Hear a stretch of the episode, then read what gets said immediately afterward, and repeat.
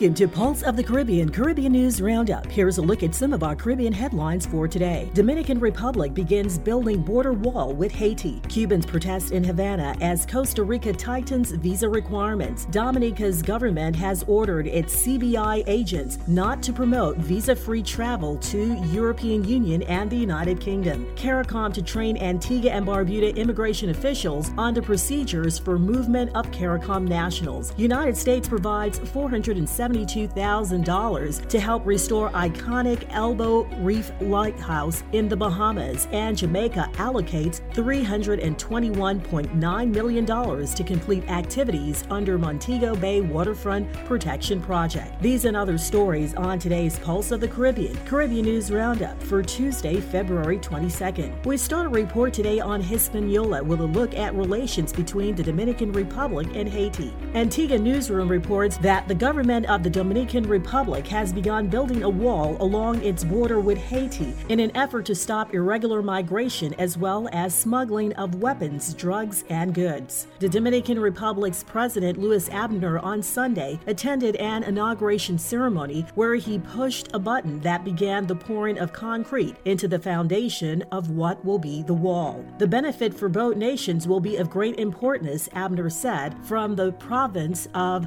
Dajabon located some 143 miles northwest of the capital. The wall will eventually cover almost half the 244 mile border with Haiti, its only land neighbor. The development comes amid a worsening political and economic situation in Haiti in the aftermath of the assassination of President Jovenel Moise last July. Although the two countries share the island of Hispaniola, they are worlds apart in terms of development. Haiti is one of the poorest nations in the Americas, while the Dominican Republic is a popular Caribbean tourist destination that has prospered in recent decades. Abinader said the first phase of the project will be completed within nine months. About 500,000 Haitians and tens of thousands of their descendants live in the Dominican Republic, a Spanish speaking nation of about 11 million people, according to the most recent immigration survey conducted in 2018. The concrete wall, topped by a metal mesh, will be 12.8 feet high and will have fiber optics for communication, movement sensors, cameras, radars, and drones. The project includes the construction of 70 watchtowers and 41 access gates for patrolling. St. Kitts Nevis Observer via Reuters reports that at least 200 Cubans protested near Costa Rica's embassy in Havana, Cuba on Monday against tighter visa requirements for Cubans passing through the Central American nation on the way to Nicaragua. Demand for Havana San Jose flights has soared after Managua in November lifted visa requirements for Cuban nationals. Many flights included multiple connections in neighboring Latin American nations. Costa Rica's decision last week to require that Cubans obtain a transit visa outraged many of the protesters. Applicants for a Costa Rica transit visa must provide criminal records spanning 10 years and prove economic solvency, according to the requirements posted outside the embassy in Havana, though it was not immediately clear what proof was required. Costa Rica's embassy in Cuba did not immediately respond to a request for comments. Costa Rican authorities have previously said the decision to require the transit visa was aimed at assuring orderly and dignified migration. Air ticket prices to the Central American nation have more than tripled to as much as $3,500 in the three months since Nicaragua lifted the visa requirements for Cubans, according to posts on classified service Revolico, and several of those interviewed by Reuters at the embassy. That is several times the average annual salary in Cuba. The economic crisis has also spurred a growing wave of Cuban migrants seeking to enter the United States, according to U.S. immigration statistics.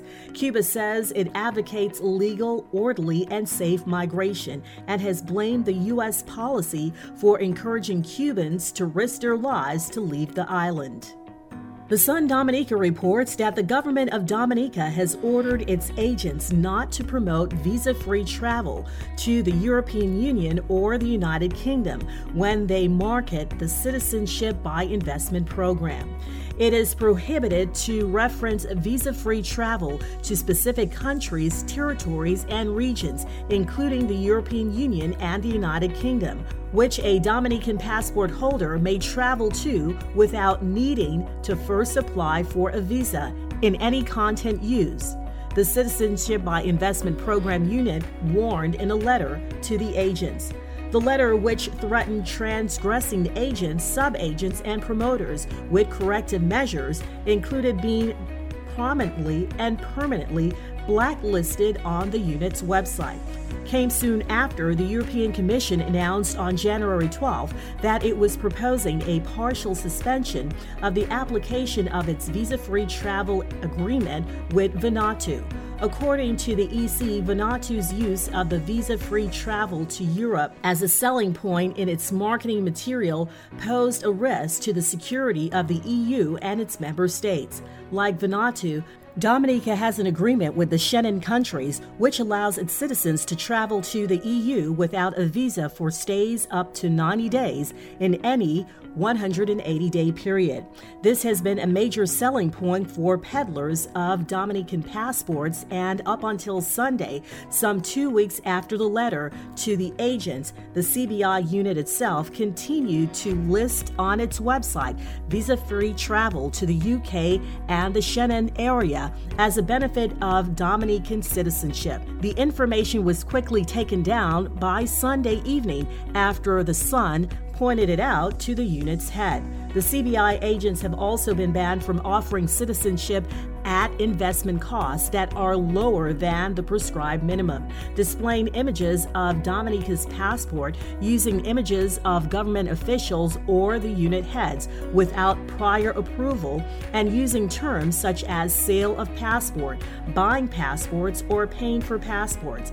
They also have been prevented from suggesting that agents can influence the government's decision making process, stating the number of applicants who have been granted citizenship under the program or their country of origin unless the government has published this information or using misleading information or falsehood when comparing the Dominica Citizenship by Investment Program with other similar programs in the region.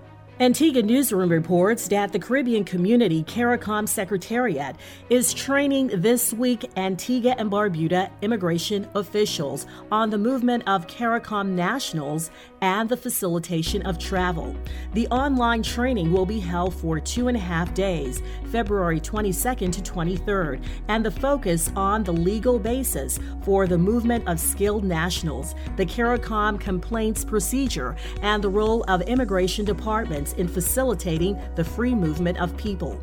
Other topics on the agenda cover administrative practices and procedures that govern the movement of service providers and an update on Antigua and Barbuda's status regarding implementation of the free movement of people within the CARICOM single market and economy. There will be approximately 25 participants in the training session, which is part of the CARICOM Secretariat's program of activities engaging stakeholders across the region on the CARICOM single market and economy. There are plans for increased interventions with CARICOM member states as CARICOM looks forward to celebrating its 50th anniversary year 2023. The Bahama Eyewitness News report last Friday that the U.S. Embassy Nassau chargé d'affaires Usha Pitts Prime Minister Philip Brave Davis and other U.S. and Bahamian government officials and stakeholders gathered on the lawn in front of the iconic Elbow Reef Lighthouse in Hope Town, Abaco, Bahamas, to inaugurate the Elbow Reef Lighthouse Restoration Project. The restoration project is made possible by a grant from the U.S. Ambassador's Fund for Cultural Preservation worth over $472,000. Through the Ambassador Fund for Cultural Preservation, the United States is partnering with the Elbow Reef Lighthouse Society and the Elbow Reef Foundation to restore the iconic and historic landmark which has stood on Elbow Cay for 158 years. Regular weathering, compounded with the devastating force of Hurricane Dorian in 2019, have taken a toll on the cultural treasure. The grant will help fund repairs to the interior original slate floors, the sophisticated Fresnel lens that focuses a beam of light visible for up to 23 nautical miles, and restoration and repainting of the iconic red and white candy colored exterior.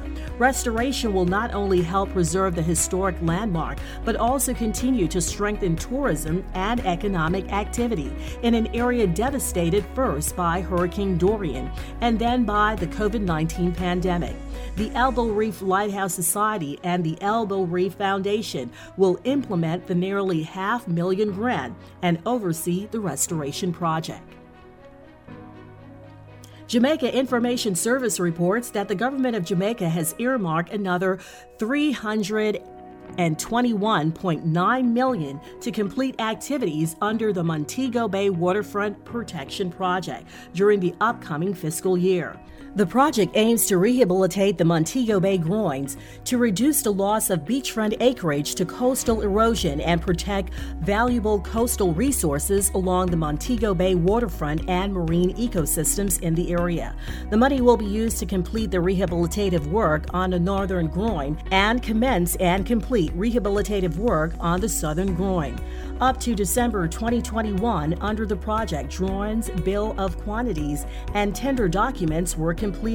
Tender evaluation was also completed. The project, which began in April 2019, is being implemented by the Ministry of Economic Growth and Job Creation through the Urban Development Corporation with funding by the government of Jamaica. It is slated to end in March 2023, following an extension. Jamaica Information Service also reports that a sum of 900 million will be spent in the new fiscal year to continue implementation of the electronic land titling project in Jamaica. The project, which commenced in April 2021, aims to improve the efficiency of the land registration process from the point of application through to the issuing of a legally binding proof of title for the 2022 2023 period under the project. It is anticipated that the contract awarded to the vendor selected for the supply of the electronic land titling database software will be finalized and installation of the titling database software will commence. Up to December 2021, the project management office became operational and the required software was selected. The electronic land titling project is being implemented by the Ministry of Economic Growth and Job Creation with funding from the government of Jamaica and is slated to end in March 2027. And finally, the Washington Examiner reports that Hawaii is the only state, along with the U.S. territory of Puerto Rico, to hold on to mask mandates despite signs that the pandemic is retreating. Hawaii is the lone U.S. state that requires widespread masking. Even leaders of blue states who were hawkish on earlier COVID 19 mitigation measures have done away with the mandates in some capacity in recent weeks. In Puerto Rico, the largest U.S. territory, Governor Pedro Pierluisi has signed several executive orders recently that are slated to go into effect this week. The island endured the worst of the Omicron surge in early January and is still recovering. Given the rebound in cases caused by the Omicron variant that we have had in Puerto Rico and other parts of the world, I took restrictive measures to help counteract the virus, Pierluisi said last week.